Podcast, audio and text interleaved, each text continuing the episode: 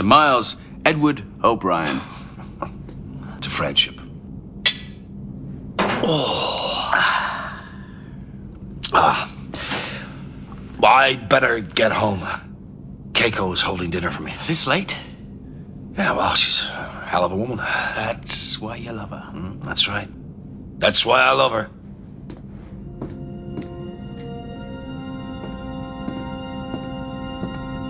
You want to come? Sure. Space. The final frontier. These are the recordings of the podcast Gimme That Star Trek. Its ongoing mission to explore all of Star Trek, to seek out new guests and new opinions, to boldly go where many have gone before.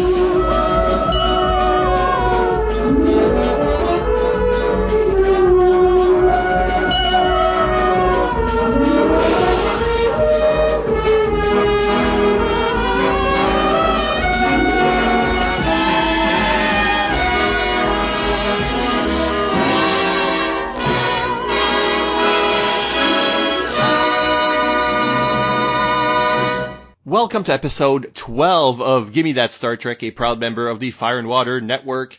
I'm your host, Siskoid, and today we're looking at the Julian Bashir Miles O'Brien bromance that was developed over the course of seven seasons of Star Trek Deep Space Nine. And by we, I mean myself and Kurt Onstad on the other coast, really. Hi, Kurt. Hi. This is your first podcast appearance uh, on the network or any network. That's true. How do you feel? A little nervous, but uh, should be fun. I'm looking forward to it. And, you know, if this works out, I'm probably going to try to start my own podcast related to my favorite superheroes, the New Warriors, when their new television show gets started. Well, there you go. We'll be looking forward to that. In the meantime, let's do some Star Trek. Kurt is a, uh, a good friend of both my blog and my podcast. I'm, I'm glad to have him on the, the show on its one year anniversary, more or less, because of the 12th episode. Kurt, we can't go any further uh, into the topic before you take the quiz that every guest has to date so the people out there know who they're dealing with, what kind of Trekkie you are. So if you're ready, how did the Star Trek adventure start for you? Why is it an important show for you? Uh, well, it's actually kind of funny. My very first introduction to Star Trek was just randomly turning on the television one day. We had free cable at the house and I turned on HBO and the first thing I see is this man screaming in pain, falling on the ground, and then this gross earwig thing comes crawling out. And I immediately went, ugh, what is this? I am never watching this again. Okay, it's Star Trek. All right, steering away from Star Trek from now on. That is just not for me. but years later, I moved up a little north, and my next door neighbor, who became my best friend, introduced me to the original series in syndication, and we watched every single episode together and and then watched the movies and Star Trek 4 came out in theaters and you know I just I fell in love with that original crew. And then you know next gen premiered the very next year. It just became kind of part of who I was was becoming a, a trekker growing up in middle school and high school. It does become part of the, the fabric of our culture, especially if you were there when the show was big and it was pretty big during the TNG era. Well, let's talk about just your favorite things. Which is your favorite show or version of the show? Definitely DS9. I love how it tells much more of a continuing story. You see much more character development and people can grow and move on and do new things. And also how dark it can get. You know, it really questions the morality of the characters and they you know, they always, for the most part, end up doing the right thing, but it actually gives them real internal conflicts that they're not always just the most moral. Here we are, we're Starfleet, we know what to do, but they actually have those questions of, is this right? We've got to compromise a lot more than the other characters and other shows seem to do. Yeah, definitely. Who's your favorite character then uh, from Deep Space Nine or any version of Star Trek? I, I was thinking about this, and I, I don't have so much as a favorite character as I have a, a favorite archetype that you see in every iteration. And it is the outsider, the alien, the one who comments on humanity from outside of humanity. In the original series, that's Spock. In Next Generation, it's Data. In DS9, it's mostly Odo with mm-hmm. a little bit of Quark mixed in. Then in Voyager, it started out as the Doctor and then Seven of Nine kind of took that role over. But it's always the person who gets to look at humanity and say out loud what, you know, some of us are, are thinking about, you know, well, that seems silly or s- stupid or just ridiculous. Comment on the absurdity of the human condition. I really like your answer. It's uh, sort of a upper atmosphere kind of look at uh, the franchise. Interesting choice or choices, really. So, who's your favorite alien species? I think it's the the Ferengi. Hmm. I mean, they started very one note in next generation, but especially in DS9, we really get to see what makes them tick. We get to learn a lot about their culture through the, the laws of acquisition and they become a really interesting look because they're so capitalist. You get to use them to kind of look at and parody and comment on some of today's society much more than the Federation or, or any of the alien, other alien creatures really, I think. So the Ferengi, that's, I think that's the second time I've heard that answer in 12 episodes. Uh, I guess they're, they're almost front runners at this point. it's them or the Vulcans, I think. And the Betazoid somehow got a couple of votes. Anyway, I, I, am keeping track of this. Somehow it'll, you know, maybe I'll do something later with it. Uh, so let's just get into that topic. The bromance between O'Brien and Bashir. And I think it's, you mentioned this about Deep Space Nine, how relationships in that show seem to evolve or more organically, playing a longer game. It's not just they were friends at the beginning and they're friends at the end. That's not at all what this is. And this is a topic that you suggested. So why Bashir and O'Brien? What, what is it about this pairing that interested you so much that you had to talk about it on a podcast? Well, they're like you said, they're they're the most organic of all the friendships. They're you know you get to actually see them start out. Uh, you know, Bashir kind of follows O'Brien around like a puppy dog at first, and uh, you know is like, I want to be your friend. I want to be your friend. And O'Brien's like, no, get away.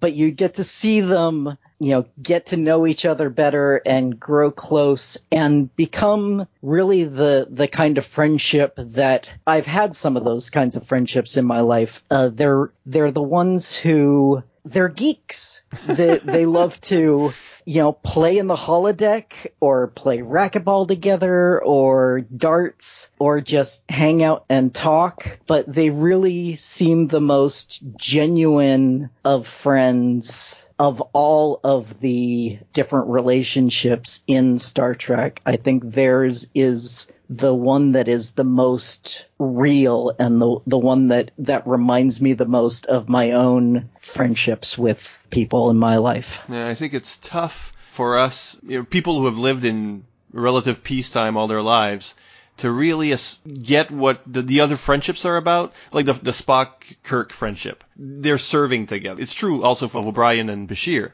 They're serving together, but some of these friendships seems to be to be tested in war and tested in military service. They're friends who would give up their lives for one another. And while I might give up my life for a friend, I'm unlikely to be in that situation ever. I, I right, won't undergo yeah. that test.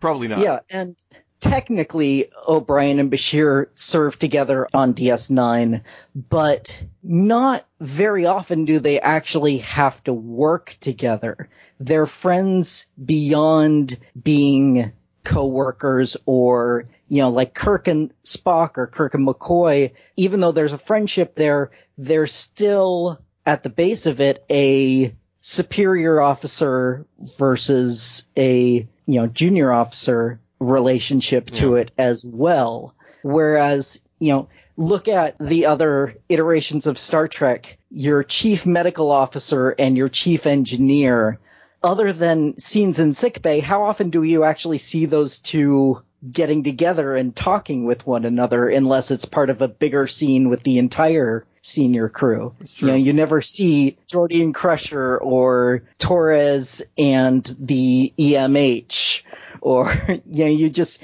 can't picture them hanging out together, but Bashir and O'Brien, you know, really found one another, even though they're from completely different parts of the station and don't have to interact that often work wise, they're still truly friends. And even the the writers say so. Where the writers and producers, uh, I was reading a little bit of behind the scenes stuff, and after the episode Explorers, we'll get to that. We'll we'll track the entire relationship through. You know, we watched about ten to twelve key episodes and preparation for this. And there's a middle part where in Explorers, which is uh, a show which has a couple of plots, the most prominent of which is uh, Sisko and Jake taking a, a light ship, a Bajoran light ship, uh, to Cardassia somehow. but there's also a subplot for Bashir and O'Brien where Bashir sees the valedictorian of his class and, uh, you know, he's insecure about it because she beat him. But they have a scene drinking together in that they get drunk together. And yes and sing Jerusalem. Right, of course, Brits. But you know, they have that's the one thing they have in common is sort of the Britannia element, both the actors and the um, characters they play. That scene, the chemistry in that scene, what they brought out in that scene is basically what made uh, that relationship the favorite of the people working on Deep Space Nine. Whether that's Ronald Moore, the key writer who went on to be showrunner on uh, Battlestar Galactica and uh, Outlander, but also you know, the, the, actors themselves. There are quotations from various producers and writers uh, of the series that just wanted those two guys to get together more. And that's why we do get some episodes where they find a way to have the engineer and the doctor working together and then saving one another's lives across this, testing their friendship along the way, evolving the friendship through trials, because this is, after all, a science fiction action drama. There has to be, you know, jeopardy, uh, which perhaps is not part of our friendships in normal life, uh, not necessarily, but hopefully, hopefully, yeah. But, uh, you know, we, we don't need that kind of thing, but the relationship that they have on in downtime, that's the part I agree that's so realistic, where it's about building models, it's about playing, well, role playing, is is what they do. It's the basically the in our world today. These guys would have sort of weekly. They'd be larpers. Yeah, yeah, they, yeah, exactly. That's the, the equivalent for the holodeck. So these guys would have a, a you know a weekly D and D session. yeah, I, I completely agree. And these guys could be. They are from different worlds, and it's not just medical and engineering. It's not just there's an officer and the other one's a, like a petty chief, which is a non-com non-commissioned officer. He has to call his friend sir, you know, originally. It's also Family Man versus the wannabe ladies man, the, you know, the hardcore single guy. It's the curmudgeon who's seen it all and is kind of cynical and war beaten versus the enthusiastic kid, almost naive in his ideals. It's someone who cares about essentials versus someone who is kind of flighty and about living life and having fun, YOLO, you know. So these two are very, very, very different people. They're thrown together at first and that somehow a, a friendship develops that is strong and true and fun is part of the magic of Deep Space Nine. It's not the only relationship that grows so well during that series, but it's oh, definitely not. I mean, uh, Odo and Kira's yeah. relationship, Jake and Nog. Yeah, there's a lot of, of great relationships on DS9, but, you know, I'll always come back to O'Brien and Bashir as, as one of the best relationships in all of Star Trek. And this could easily have been spun into a, you know, an older man, mentor, pupil kind of relationship, but it's not. They're equals. It doesn't, the age doesn't matter. And that's, that, that feels very true to the friendships that I have, uh, where you might have older and younger people in the group, uh, or very closely bonded, but it's like age disappears. Everybody's the same age, really, because they're all on the same wavelength as far as what they like to do, and and they're still able to to feud and debate and not have the same opinion, and and then still respect themselves, you know, the next time they see each other. So I, I'm, I agree with you. I feel this is one of the highlights of Deep Space Nine and of Star Trek as far as relationships go, and especially since we start out with Do I annoy you? Annoy me? What sort of a question is that? Well, the thing is, we've just spent the last two hours alone together in this runabout, and you've hardly said a word to me the whole time. Really? I hadn't noticed. Oh, I see. I suppose it's because I was too busy thinking. Thinking. That's right. About what? What? What were you thinking about? I'm just curious. Well, let's see. Um, well, I was thinking that when we get back to the station, I'll have to run a level one diagnostic on the phase coil generators. Satisfied? I suppose so. Glad to hear it. I mean, the only reason I bring it up is because your opinion means a lot to me. And I'm aware that I have a tendency to run off at the mouth sometimes. Is that a fact? suppose it's just a nervous habit. I hope you don't hold it against me. Oh, not at all, sir. And one more thing. What's that, sir? I don't think it's really necessary to call me sir. Well, what should I call you? Well, you're my superior officer. How about Julian?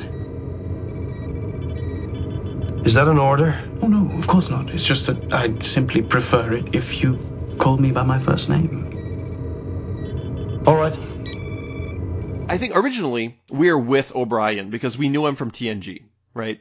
Yeah. And the fact that he doesn't like Bashir and that nobody really likes Bashir uh, it makes us not like Bashir. Yeah, he was. I remember when when DS9 first started airing that for the most part people were not fans of Bashir. He was too bright-eyed and bushy-tailed and just, you know, like I said earlier, you know, kind of following everyone around like a puppy dog, O'Brien wanting to be his best friend, Dax wanting to be more than friends. Episode 14, season 1, we get a nice early episode of getting these two together and seeing how they click. Yeah, the, uh, we're talking. You're talking about the storyteller, and that's like the first Yes. time they put these two together and make them clash. Because up to then, they'd been only professional together. Let's say. I actually went back to Emissary to see the, the like the pilot, the first episode, to see what was their first interaction, and just to see. And the first interaction they had was basically it's just professional talk, and the only conflict we might feel is that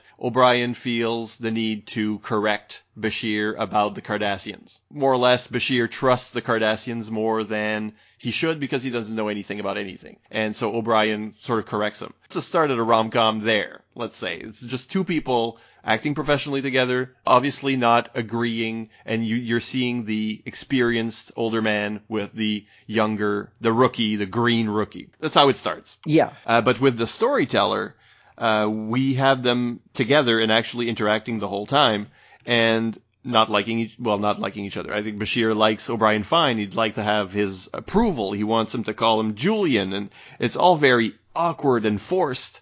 And O- Yes. O'Brien is like rolling his eyes and, you know, you derive a lot of comedy from that. Yeah, and Bashir, he thinks there's more of a relationship there at that point than there is. You know, he enjoys O'Brien's awkwardness with being named the the new Sirah and the the women being offered to him. He is loving every second of it and the fact that O'Brien is awkward and hates this whole thing, Bashir's just having you know loving that even more. yeah. You know, it, it- and it, this is the first time they sort of, they don't really, well, yeah, they save each other more or less. It's not, uh, they come to each other's aid, but it's not enough to really create the bond of- of friendship quite yet. You know, it's not as easy as that. I, I feel like Bashir maybe is a Star Trek fan, and it's like sort of thing where he goes, well, you know, uh, obviously every uh, everyone on the original Enterprise crew was friends, and everybody in TNG were friends.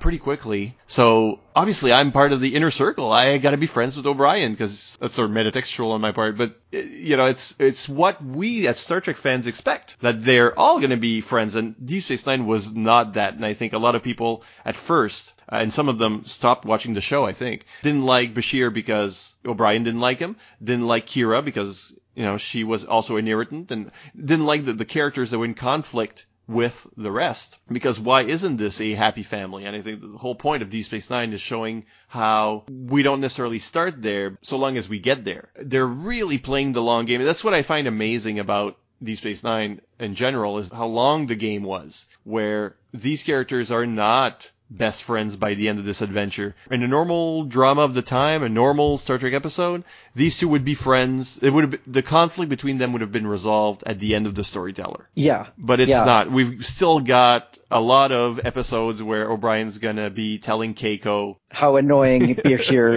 is. Yes. Gets on my nerves. Always right there. Yeah, you get that, that bit right at the very end of the episode where, like you said, Bashir's been trying to get O'Brien to call him Julian. And at the end, he says, you know what? You don't have to call me Julian if you don't want to. And, you know, O'Brien says, oh, right you are, sir. Um, that's a horrible accent. Uh, it is one of the earlier episodes where they're still kind of feeling things out and trying to figure things out. And so everything kind of resets back to where it was at the beginning of the episode. Right. Um, you know, you don't get a lot of development there, but it's it's nice to see them together for the first real time. the next time they get together uh, really is in Rivals, uh, second season, 11th episode, where Bashir crashes O'Brien's new racquetball court, and um, we'll find out later that the, that matchup is not fair at all if uh, Bashir is genetically modified. But uh, you know, they they they share a common interest. They like racquetball. They like. We'll find out later. They like darts. Both of them. So they have a lot of potential hobbies in common. But well, I mean, O'Brien's not really keen on accepting that. So we, uh, the, the, you know, the episode's called Rivals, and the rivals in the episode are that rivalry between the two of them. Julian beat a Vulcan at racquetball back in his academy days, so you know maybe that is the first sign of the genetic engineering there. If he can beat someone that strong, and you know. As we see in the baseball episode, we know that Vulcans are much better at sports than humans for the most part. Although that's that is definitely a case where the writers and producers were not playing the long game. They did not know the genetic engineering until pretty much they wrote that episode. I don't know how important Ronald Moore was to the the writing process, you know, across the board,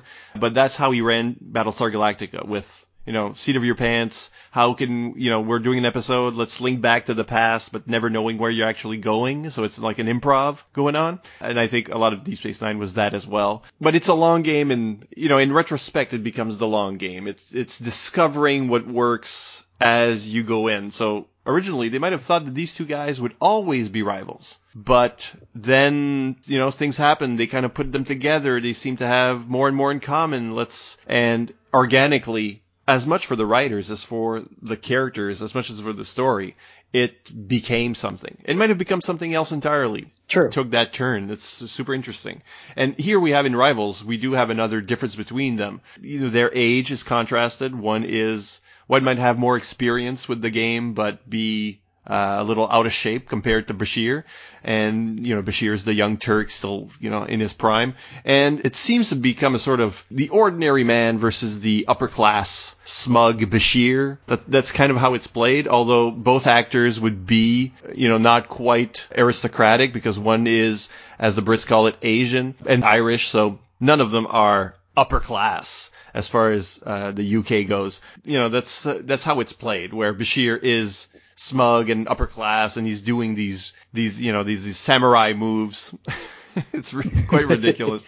and the other one's just going, "Let's just play the game," and uh, it refuses to to back down and let the kid win. It becomes about pride for them. I, you know, it's it's played for laughs, but again, it puts them at odds and makes them, you know, infuriated with one another. It's a fun episode on that. I don't love the A plot with the casinos, but that part of it is great. Yeah. And it's funny learning what we do about Bashir later with his family. That aristocratic air he puts on is probably something he's cultivated for a long time to because you know his dad as we learn later is kind of one of those people who's just moving from scheme to scheme to from you know from job to job trying to figure out his next get rich quick or get fame quick idea. So, you know, that's when we dig deep down, it is actually probably something they have more in common is their background. Bashir may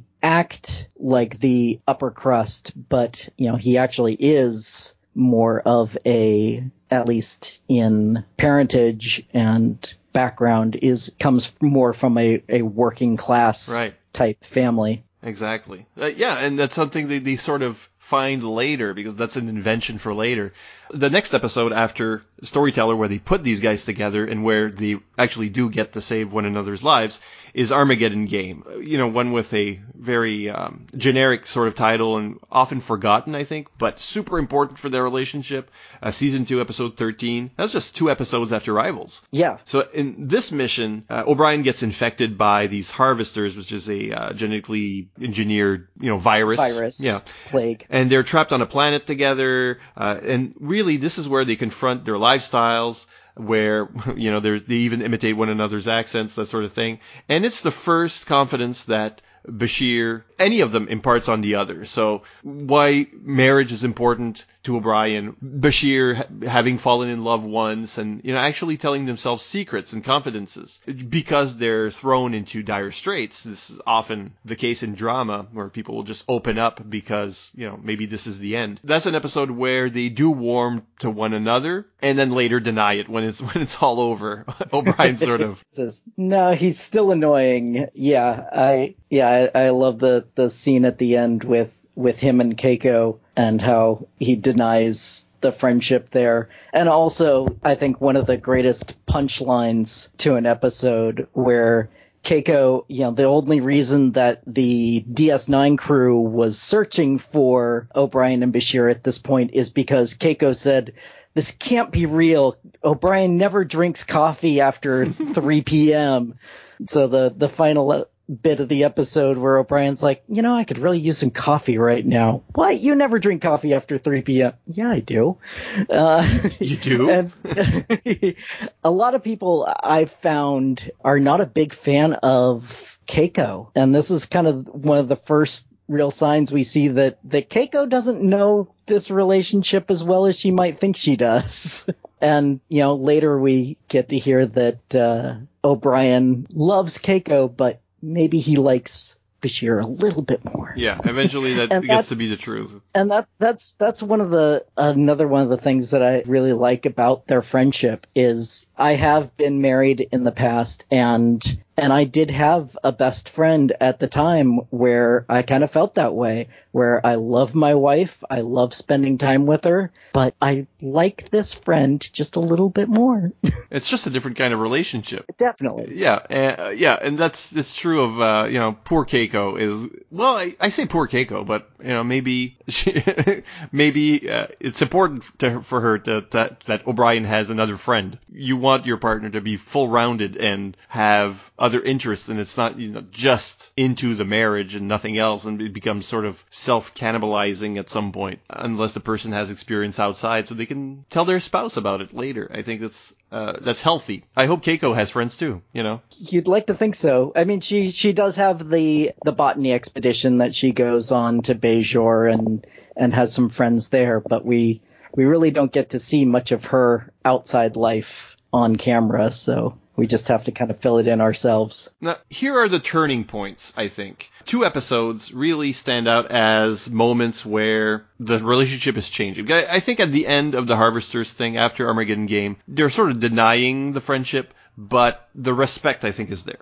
At that point, they, at least there's a trust. The two episodes would be uh, in season three, Visionary, 17th episode, and Explorers, the 22nd episode. In uh, Visionary, it, this is the one where O'Brien sort of uh, keeps moving forward in time and seeing visions, and then maybe correcting the um, the timeline before the station blows up, basically. Uh, but this is where they set up the, the dartboard. Their first game is actually an episode before that in Prophet Motive, but they actually put it up at Quarks in Visionary, and that's when you know you get to start seeing the regular dart game at Quarks. Much easier to use the dartboard as a, a thing they do together than the racquetball because you don't need the extra set other characters can crash into it and you know interact with them while they're doing it. So I, I think Yeah. the dartboard was a good idea, and also very British. and very easy to talk while doing it. And, you know, in as we saw in Rivals, you know, when you're when you're actually playing the game racquetball, you're not going to have a deep conversation. Whereas in darts, you can talk for a little bit. At this point, they are calling themselves by their first names. Yes. So that's that's an important step. They seem to pal around almost by choice because they sort of have to be together just so they can prove the visions are true uh, and all that. So it's almost by choice, but they are palling around. They are committing to activities, even if they are more like rivals, perhaps. They have weekly activities now. They're getting closer. the big reason for that, at least in story wise, is as I mentioned, Keiko goes on that botany trip. And we get a couple of little mentions here and there in episodes before that, like in Fascination, where they're getting coffee together and Bashir says, you know, we've played 70 racquetball games since your wife left. I'm a poor substitute for your wife. And O'Brien responds, well, I could have told you that.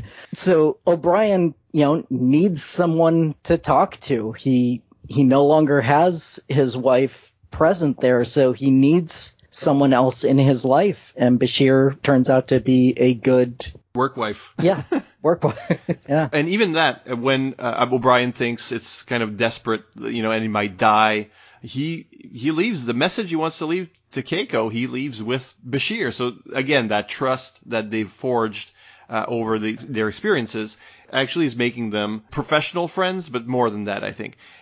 And then it really explodes with explorers, as I said before. You- You're not an in between kind of guy. What do you mean? Well, people either love you or hate you. Really? I mean, I hated you when we first met. I remember. And now? Well, no, I don't.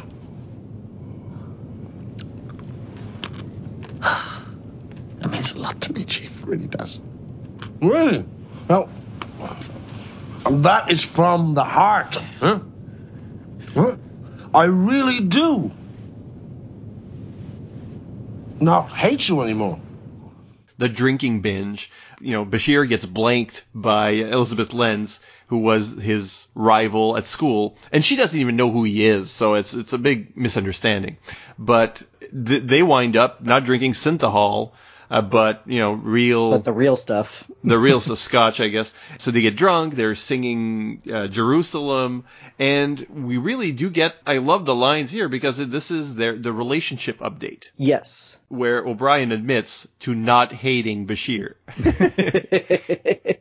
it's I mean it's I love those lines, but looking at it, you know, now 20 years later, you know, you'd you'd kind of hope that humanity moved beyond that kind of semi homophobic O'Brien saying, you know, people either love you or hate you, and I used to hate you, and now I uh uh don't hate you. You know, the the fact that he can't say love you at that point, I'm a little a little ashamed that they couldn't take that step in 90s television between two men and and have them say I love you, man. You would hope humans in four or five hundred years would move past not being able to say I love you to right. a, a, friend, even if they happen to be of the same gender. That cheap gay joke. But I don't yeah. think for O'Brien that's necessarily what it is, because I think Bashir is very lovey dovey, you know, about expressing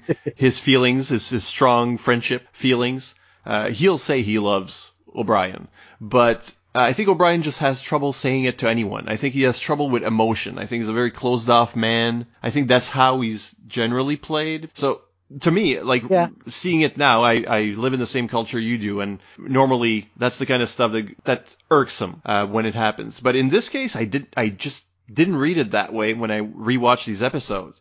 I really, because it happens again and again and again where O'Brien doesn't quite want to give Bashir the satisfaction of saying he's his best friend. You know, it's, it's more about not letting Bashir get that that win because Bashir so wants it than it is about any kind of perceived impropriety between men. You know, uh, I, I mean that, that. that's how I read it. But yeah. uh, but you're right. Also, I hopefully the writing wasn't driven by that too much it just feels like O'Brien just doesn't want to talk about emotions. Yeah, although we we do get that again in what I think is the next big well, this is their first real test of their friendship in Hippocratic Oath. At the beginning of the episode, they they get the joke in there of so you wish Keiko was a man. So, mm-hmm, you know, mm-hmm. I think that's you still have to have to at least acknowledge the possibility that that the writers were maybe not as forward thinking as they could have been. I agree. That's a cringy one. Yeah. So why don't we get into the tests? So like I said, Hippocratic Oath, they crash land on that planet with the Jem'Hadar who have wanted to free themselves from the Ketracel White, and Bashir goes all in for trying to cure them of that addiction, while O'Brien is more intent on just escaping. Right, and there is a betrayal. Yes, a, a, a large betrayal by O'Brien, and you know, it's it's really the first time that Bashir tries to put his foot down and say, look, I'm the superior officer here. You have to follow my orders. And O'Brien says, no, you may be the superior officer, but I know better. I know what the right thing to do is, and it's to get us out of here and get us safely home. At the end of the episode, it, it looks very strained on their friendship. They, you know, they, they were supposed to have their weekly game that day and, and they say, eh, I don't feel like playing games with you right now. Maybe next week. And they kind of just leave it there. Bashir says, give it a few days and smiles. And I think he forgives very easily. I think this, this is, the friendship is already strong enough at this point that Bashir can accept the other person's point of view, and though they will never agree on this, it's probably not a point of conversation after this. Let's not never mention this again. But he also accepts that that O'Brien had a point of view that was not necessarily incorrect, you know, just went against his own ethos, and that this friendship is too important to him to let it go. This is a relationship that he has to live with that's important to him enough that he forgives. I think at the end, this is a scene of forgiveness that can only happen with people who are you know, strong enough friends that this shouldn't matter in the long run. Whereas if you have a friendship that's more, that's a bit looser and a bit less, less loyal, uh, a betrayal like this might be the end of that friendship. Yeah. Might be, well, you yeah. know, that, that's it. Let's, uh, we have to work together, but since we'll never agree on anything and you're not the person I thought you were, we're, we'll never be friends again. You know, you just phase that person out of your life. That does not happen after this. Unfortunately, I have had that happen to me on a couple of occasions. But sure. yeah, but thankfully they do work their way through it. Um, and like you said, they, they kind of just never mention it again. I guess forgive and forget is probably the best way to, to say how they handled this stress yeah. on their friendship. And I think O'Brien does make a case at the end. It's not he's, he's a stubborn person, but he's not so stubborn that that he wants to ruin the friendship over this. You know, I think they meet halfway in this. And later on, when we, you know, the next episode that we watched for this was seven episodes later. A Hippocratic Oath was episode four of season four, and in Homefront, in episode 11 of that same season, we see them at the Holosuites. Uh, they are playing together. They're replaying the Battle of Britain.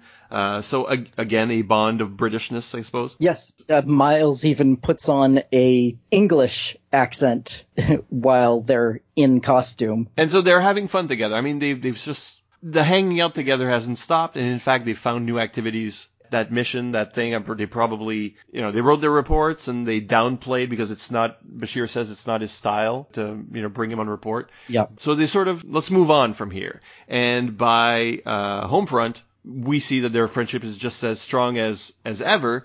We're not seeing it necessarily a friendship that is based on uh, sacrificing for the other any more than any other two Starfleet officers.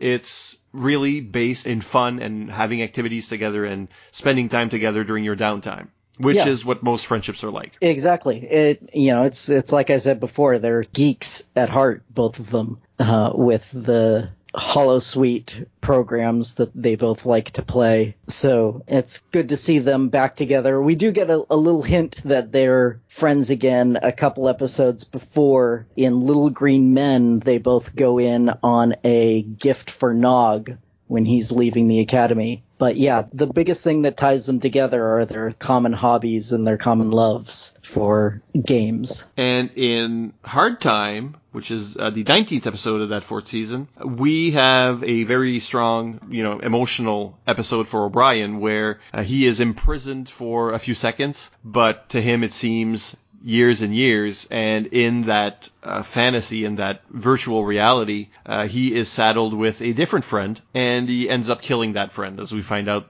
through the episode. Uh, and has to admit to himself that if it had been Bashir, if he'd been in prison for decades with Bashir, he would have killed Bashir for a scrap of food at that point. He became an animal and doesn't trust himself anymore and uh, is ready to commit suicide. I mean, it's uh, Deep Space Nine went to some dark places compared to uh, most of the other shows. And here, of course, Bashir is going to be O'Brien's support system because he's the doctor, you know. But uh, but there is also a counselor that we never see that's supposed to be part of that equation. It's Bashir who brings him back from the brink of suicide, and it's Bashir who shows that the friendship is more than just having fun. He's there for him in his greatest need and greatest pain. Yeah, you're right. That is definitely one of the darkest episodes. But at the same time, you know, that friendship is a beacon of light for O'Brien at the end there. He admitted that he would have killed Bashir. You know, he imagines that. We'd never know. But he imagined that he would have because his feelings towards uh, Ee'Char, the fantasy figure who he thought was real, had become a friend, someone who he spent decades with in that fake prison cell. Right. Uh, so, so to him, him, Bashir, Keiko, the kids, he can't trust himself. I think that's the real pain here is that he can no longer trust himself. He's crossed a line he should never have crossed and never thought he'd cross. And now that he's back in the real world, it doesn't matter if this was VR. He did it and he knows he did it and the guilt is eating him up. I think he's afraid that having gone there, he might go there again Yeah. and be a danger to his family and friends. What's interesting in the whole thing is that they did they didn't saddle him with a fake wife. They saddled him with a fake friend. So Ee'Char is essentially Bashir. He's a stand-in for Bashir. And so at the end, it's Bashir that has to bring him back. That has to make him step off that ledge and come back. It's not Keiko doing that scene. It's Bashir. That that shows the depth of that friendship and the importance that they both place on it. It's been a little one-sided up until this point, but we Yeah. we do yeah, we do really get to see that O'Brien depends on Bashir as much as Bashir needs O'Brien's approval and friendship. and from there, they don't uh, put these two guys together, uh, for, you know, for any great big adventure until very close to the end. We, you know, there are a few seasons that go by, and this is now the relationship. I think by this point, we just accept that these two guys are hanging out together. They go to Quark's together. They play darts together. They go to the Holosuites together. And that they are a tight unit. Yep. And we don't need to explore that. We can use them in subplots. We can show them in one-off scenes. You know, these guys are important to, to one another, and that's clear we can concentrate on other characters. I think that's what happens through the couple next seasons, really.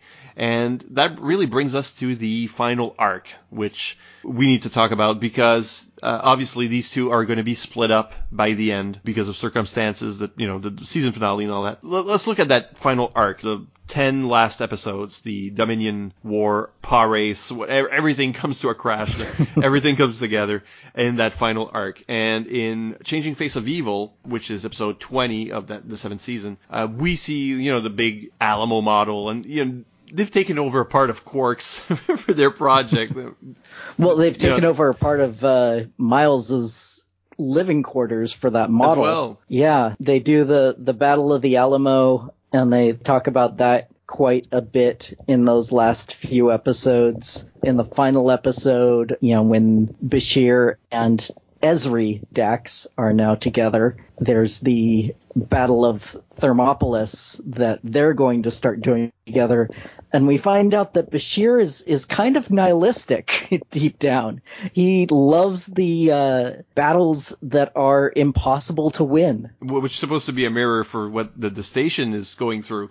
But yeah, you're right. He's sort of a it's it's getting bleak. This is when we we see them together for the last few times. Mostly it's around the Alamo and their friendship there and their their different plans for that uh, holosuite program. But then the big last bit for them is a couple episodes later when we get to extreme measures. Should have left a note for Keiko. I don't know what we were planning. Uh, why worry her? No, I want her and the kids to understand why I had to do this. She'll understand. She'll know. You did it for me. That's what'll upset her the most. She always said I. I liked you more than I liked her. That's ridiculous. Right. Oh, maybe, maybe you do a bit more. What? Are you crazy? She's my wife. I love her. Of course you love her. She's your wife. Yeah. I'm just saying, maybe you like me a bit more. That's all. I do not. You spent more time with me. We work together. We have more in common. Julian, you are beginning to annoy me. Darts, racquetball, Vic's Lounge, the Alamo. Need I go on? I love my wife. And I love Ezri. Passionately. You do? Yes. Have you told her? Not yet. But I will. Oh, yeah? Huh. When? When I'm ready. Just that I like you a bit more. See? There, I've admitted it. Yeah, well. I love my wife. So in this, their last adventure, uh, they well basically the plot is that they've got to get the cure for Odo's disease, and they'll do it by luring Sloan of Section 31 to the station, and as Sloan commits suicide, they have to go get his secrets by basically, uh, you know, plugging their brains into his and going into the mindscape, you know, as it destroys itself. So this is a sort of last hurrah. It's a little ridiculous as far as premise goes, but it's one last adventure together and also one last chance to maybe die together because it's, it really, it's, it's clever in the sense that it puts these two characters' lives in jeopardy where, without touching any of the others so that we can concentrate on their friendship. What do we think of this episode? I really like this episode. I think it's, like you said, the premises, it gets a little silly at times inside of Sloan's head. But, I mean, it basically kind of plays out like a, another holodeck type episode where they're trapped in kind of a surreal location. And in the end, we find that Julian would have probably let himself die trying to grab as many secrets as he could You know, Bashir's always had that, that streak of wanting to be a spy with you know, his conversation with Garak and the Julian Bashir spy holosuite programs we see. And so he would have just stayed in there, but in a scene that, that I found very reminiscent of the ending of Holy Grail, Indiana Jones and the, the Last Crusade. Not Monty Python. Not, not Monty Python, the Holy Grail.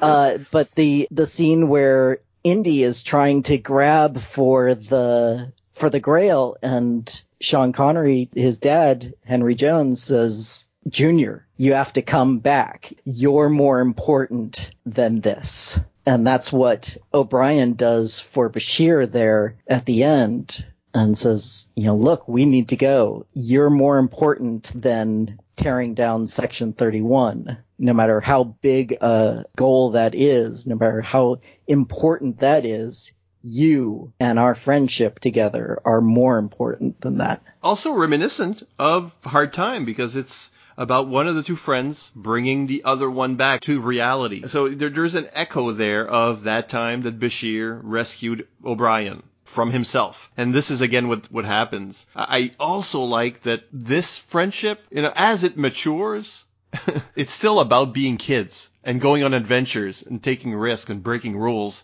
There, there's something to that. And I think the writers, you know, nobody else in the series really gets in that final 10 episode arc, which has a lot of storylines going on at the same time. You know, we're looking at a lot of stuff. Yeah. This is the only friendship, the only relationship that gets a feature episode. They don't stop the action to tell a Sisko Dax story. Yeah, it's really these two guys, and we're, uh, you know, we're only a few episodes from the end. We're a couple Yeah. episodes from the end, and we're just going to take a break from all the Dominion War stuff, really, Uh, for an important thing. We, you know, we need to cure Odo, which will have, you know, lasting impacts on the rest of the series. But we're really taking a, a one-off episode in what was basically a big serial with lots of stuff going on, and just that moment because these, that this friendship has to pay off. The series recognized that. Yeah, we get to see them alone for a very long time. For basically almost the entire episode, it's just the two of them together in Sloan's head,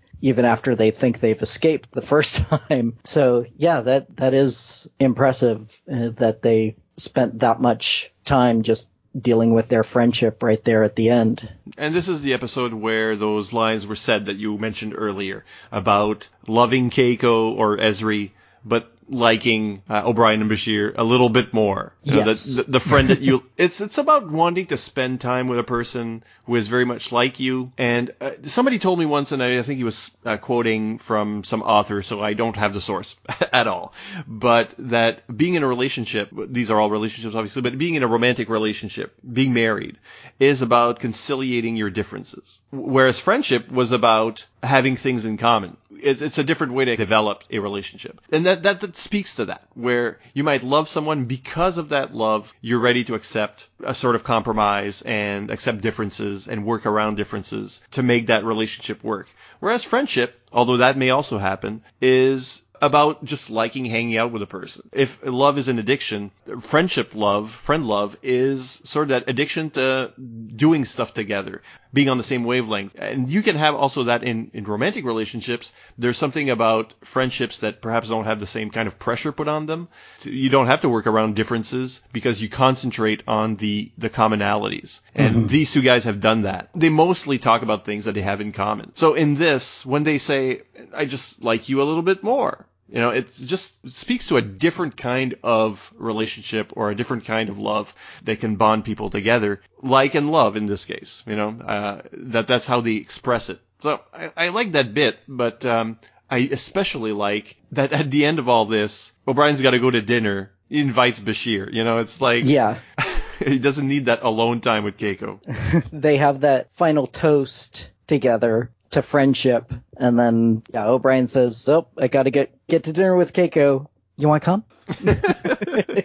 So after all that, uh, they they still Still want to spend time together. And that's the, that's how they're kids because when you were a kid, like today, I mean, you might still do that as an adult, but when you were kids, your best friend was the person that was always coming to dinner at your house. You were always at dinner at their house, you know, where, where the person was almost part of the family. Definitely. Let's talk about the very end because uh, after all that, we had like we've given ourselves uh, some homework, uh, key episodes to watch.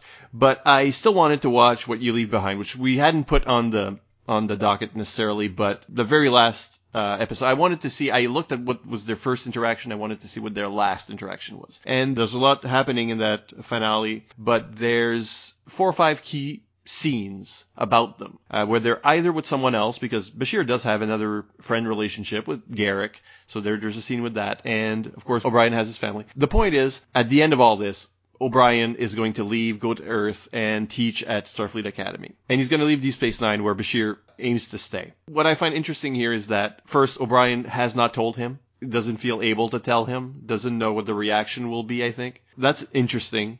And we don't dwell on the result. We don't dwell necessarily on Julian's uh, reaction, but we do get the scene where Bashir has with Garak. They're on Cardassia. Cardassia basically has fallen, and it's basically a scene about Garak. Bashir's been told by O'Brien that that he's leaving the station. He's been told during a battle, during a spaceship Mhm. battle, you know, just like blurts out that thing. There's no real aftermath to that. So later, when Cardassia has fallen, Garak is telling Bashir about all those great minds that have been lost in the war, in the uh, Dominion occupation, everything we've lost on Cardassia. And Bashir is dead faced. You can tell he's thinking about that other thing. He's not really listening to Garak, in my opinion. He never really says it, but you know, he's very, very grim and distracted. And I think here what we have is something very clever where they're contrasting the, the loss of Cardassia with the loss of this tight friendship hmm. that we wonder, even though they've promised one another, you know, oh, I'll go to Earth and I'll visit. But in canon, we don't know if they'll ever meet again, you know? Right. So we have a scene that's about what Cardassia's lost, the big epic stakes, but to us, what's epic is this friendship. We don't know Cardassia from Yeah. Adam. Cardassia's a, been an enemy mostly. So that Cardassia has lost something is a commentary on war and whatever. But really, what we're feeling, what Bashir is feeling, is this other loss. And perhaps the loss of these characters over time because this is our last episode. What do you think? I, am I am I seeing too much into that scene or Um, I mean, you know, I didn't really see that when I was watching it this time, but I can totally understand that interpretation of it. For me, the idea of the loss from the war and the loss of a generation, as Garak put it, is much higher stakes. And so I felt Bashir was listening and was, properly reacting? yeah. Okay. But, but, you know, I, I mean, it, art is always open for interpretation, so, uh, and I will interpret art to death. it's not an episode of Give Me That Star Trek unless someone spins a wild a theory, goes too deep down the uh, the rabbit hole. You know, that's my task. That seemed to me very relevant. But anyways, the very final moment, which was the thing I wanted to actually was scanning through the story to see, was a silent hug. I mean, there are no words at the end. Really, their final moment is a hug goodbye, and Bashir walks away. Yeah. I mean, are there any words that really would have done justice at that point? You know, to ha- to see this friendship over 7 years grow and blossom and you know, they have that great montage for all of the mm-hmm. major relationships that shows the characters growing and the relationships I believe the very first one is Bashir and O'Brien. And, you know, that's the first montage we get. And then we, you know, we get some other montages with Captain Sisko and Jake and Odo and Kira. But I think it's very telling that they open it up with that friendship and seeing basically all of the important moments that we talked about and how that relationship grew. And they, you really, there were a lot of moments of silence in that final episode where you just get the music and just the actors genuinely reacting to the fact that they won't be seeing these people who have in real life become their friends. And I think that's, that's a much more real reaction and a, a much more impactful moment than any dialogue could have been. Well, we've celebrated one of the great romances in uh, in Star Trek, when a great bromance, a great relationship. I think a more interesting and organic relationship than even the great friendships that people usually cite, like the Kirk and Spock and Bones. This is something that's very dear to Deep Space Nine fans' hearts, mine as much as yours.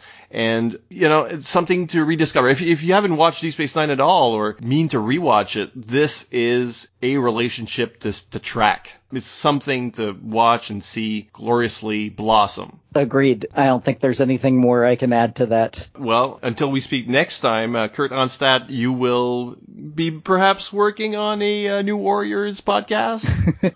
well, I am the world's biggest speedball fan, and so yes, I I think either a blog and or a podcast uh, with the the new series coming out on Freeform next fall. I'm gonna have to put my two cents in. Until then, you can always find me on Facebook. I keep everything public because I like to make my opinions known.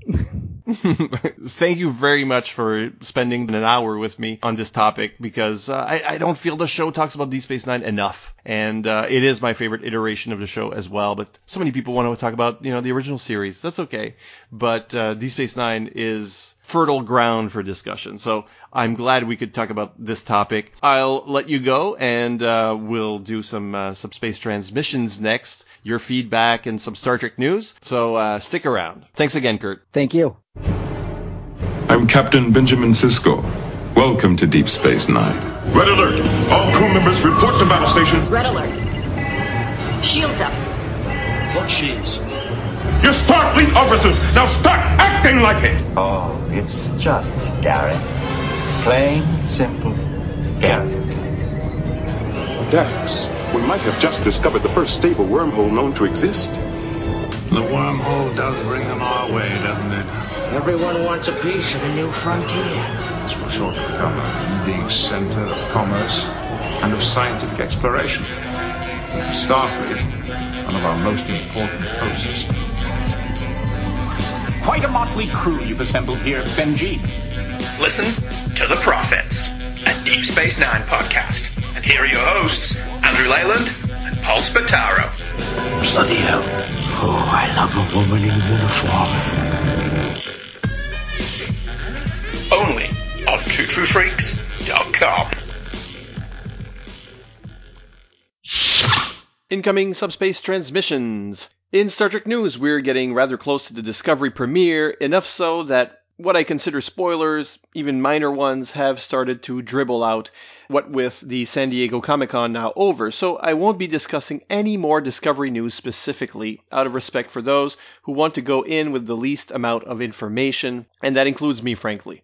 I will tell you there's a new trailer out for the show, so you might want to check it out. It features a lot more footage, a lot more special effects, and more characters, including Rainn Wilson's take on Harry Mudd.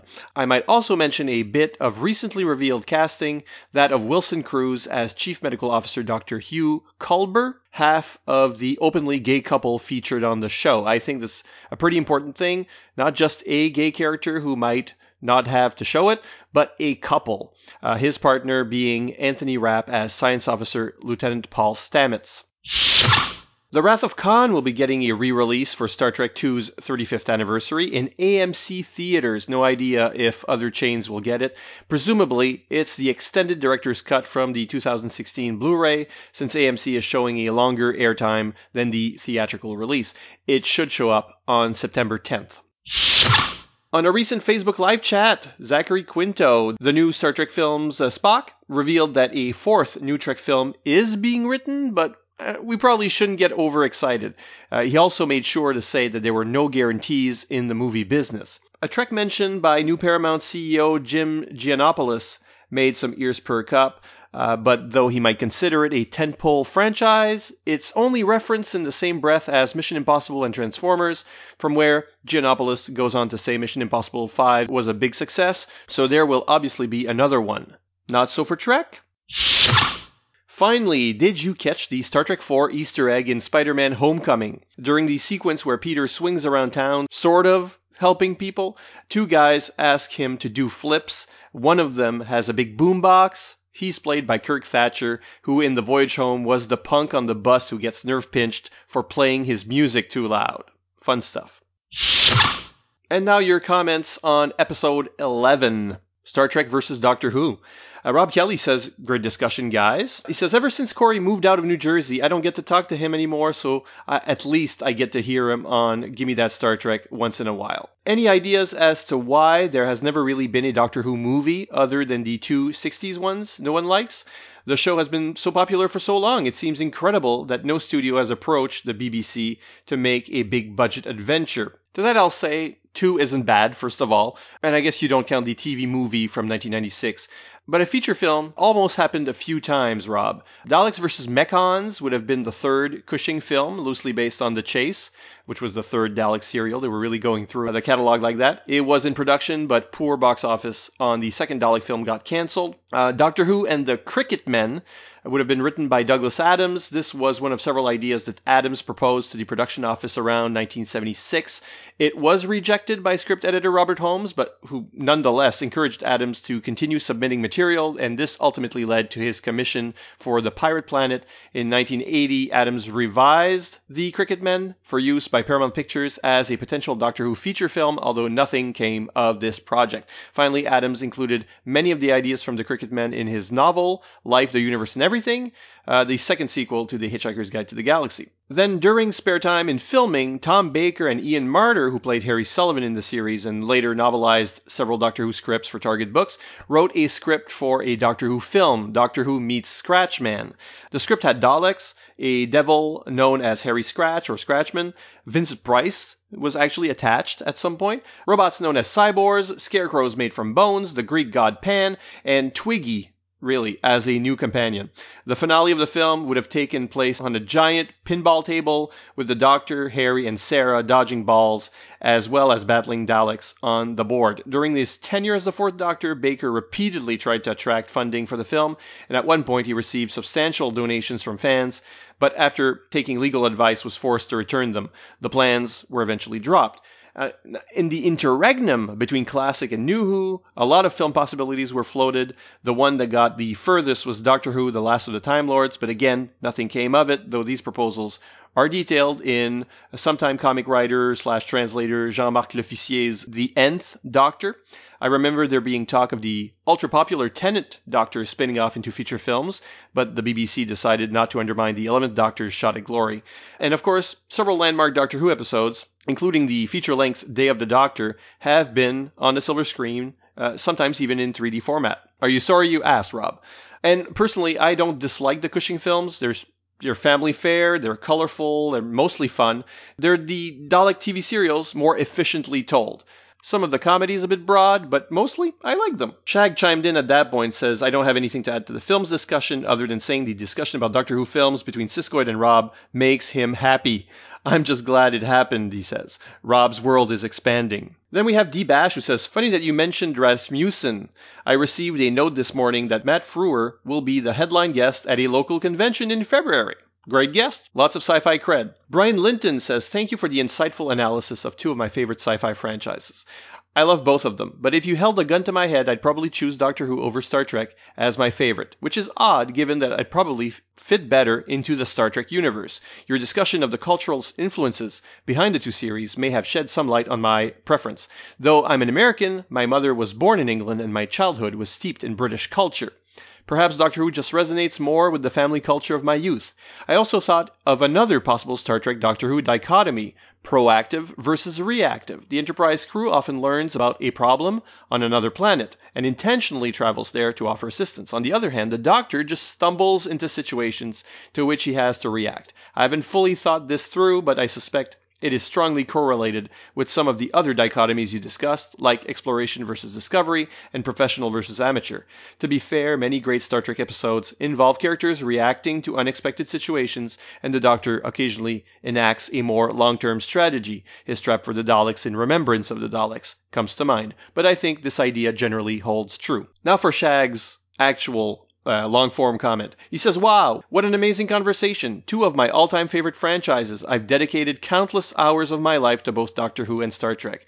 It was a joy to hear both celebrated and analyzed. And well done, Siskoid and Corey. So many insightful comments. Well, I feel I qualify as an expert on Doctor Who and fairly knowledgeable about Star Trek. Y'all were having deep philosophical discussions I never considered before. Thoroughly enjoyable listening. A couple of thoughts worth adding. First, the show's formulas are often quite the same. I know that was implied in the discussion, but I'm not sure it was ever outright said. Regardless of the fact that the Enterprise is on a mission and the TARDIS is often guided randomly, the basic premise is often the same. Our heroes arrive, there's a mystery the heroes have to investigate, they use their intelligence to get to the bottom of the situation and develop a resolution. Heroes win and leave behind a society to adapt to the changes left in the wake of our heroes. Second, Kirk is much more like the classic Doctor Who model than Picard. Kirk's cowboy antics and willingness to fix societies that went wrong is much more like the Doctor. Picard's tactics are driven more by the latter day Roddenberry ideals you mentioned.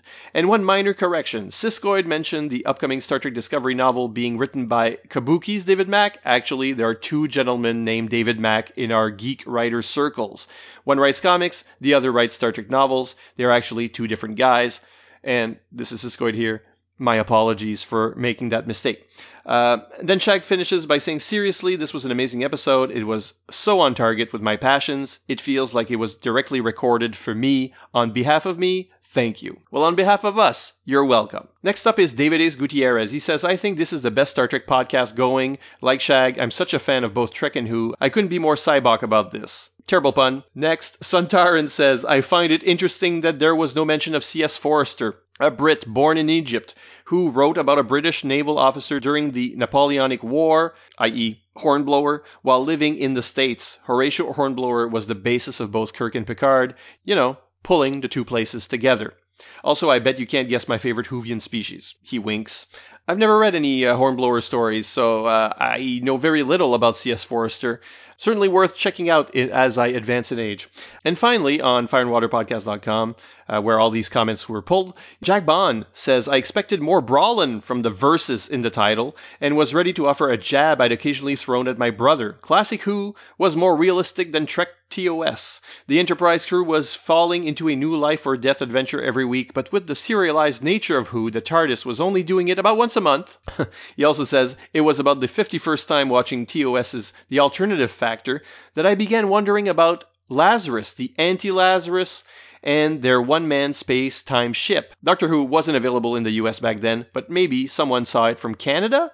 I'd probably write it off as coincidence. Lost in Space had been building small one man spaceships that were easy to move around the set or on location, and the one man time machine might be called the standard going all the way back to H.G. Wells. Yeah, I don't think that's a real connection, especially since here I wonder if the Anti Lazarus is meant to be the Master. The Master wouldn't premiere until the 70s. But let me know if I missed some finer argument in your thought.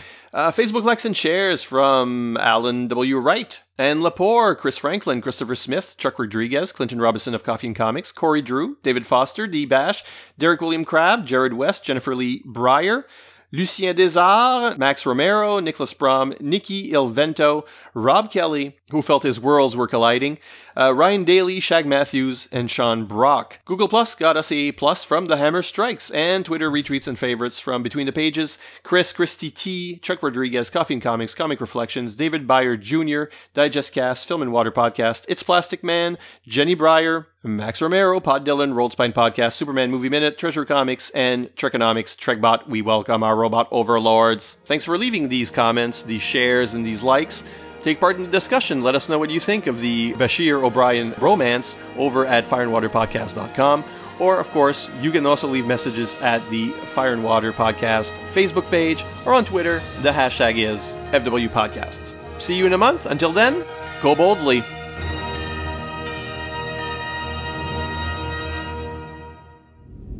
Thanks, Julian, for everything. What are friends for?